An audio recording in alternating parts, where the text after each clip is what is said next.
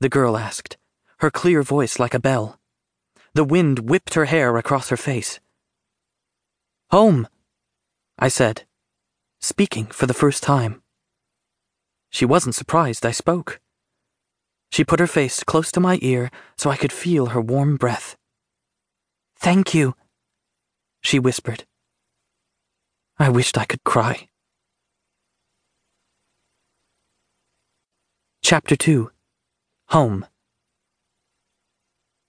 We reached the clearing, struggling through the snow and wind. Oh! said the girl when she saw the cabin. There was the light in the window. Sylvan had kept it on all the nights and days we lived together. It's our beacon, he told me. I knew the door wouldn't be locked. I nosed the lever on the door open. Sylvan had given me the lever so that I could go in and out as I wanted. We stepped out of the howling of the wind into the quiet. The boy and girl stripped off their coats, and I shook snow from my fur. I'm Flora, said the girl. I'm cold. My blanket is wet. He's Nickel, she added, pointing to her brother. I'm Nicholas, he said. Flora calls me Nickel. I'm Teddy, I said. I like Nickel. It was dark, except for the one beacon light. Nickel turned on two lamps. Can you build a fire? I asked him. There's wood and kindling on the hearth. He nodded. I'm almost twelve. Flora hung up her coat on a hook by the door. Why are you lost? I asked. The car slid into a snowbank, and my mother couldn't get it started again, said Flora. Nickel had stacked kindling and wood in the fireplace. He found the matches on the mantel. She left her cell phone at home. She saw the lights of a house down the road where a family had been shoveling and left us to get help, he said. She was gone a long time, said Flora. We could have stayed in the car, but people came and knocked on the car windows, telling us the car was going to be towed off the road before it got covered with snow, said Nickel. Flora was scared. Nickel was scared too, said Flora, making Nickel smile. Then the flames of the fire flickered across the room, warming us. The first fire in days. Flora walked over to Sylvan's computer, touching it. I can almost see Sylvan there in the light of the fire.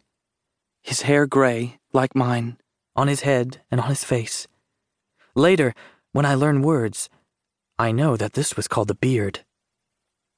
I remember when I first spoke words to him. He had read Oxcart Man to me several times because he knew I loved it. Oxcart Man is a poem, I say, my own voice startling me. Sylvan turns from his computer, beaming. Yes!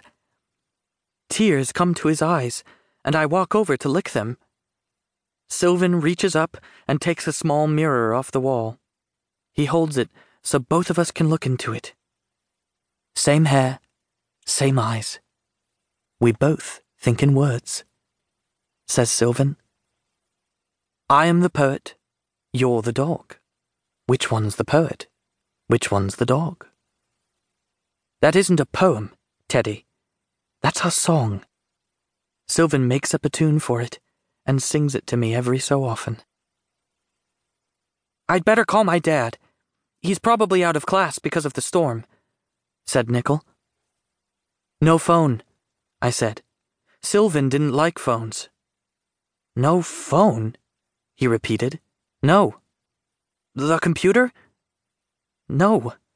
Only for Sylvan's writing. He didn't connect it to the outside world. He only used it for his words.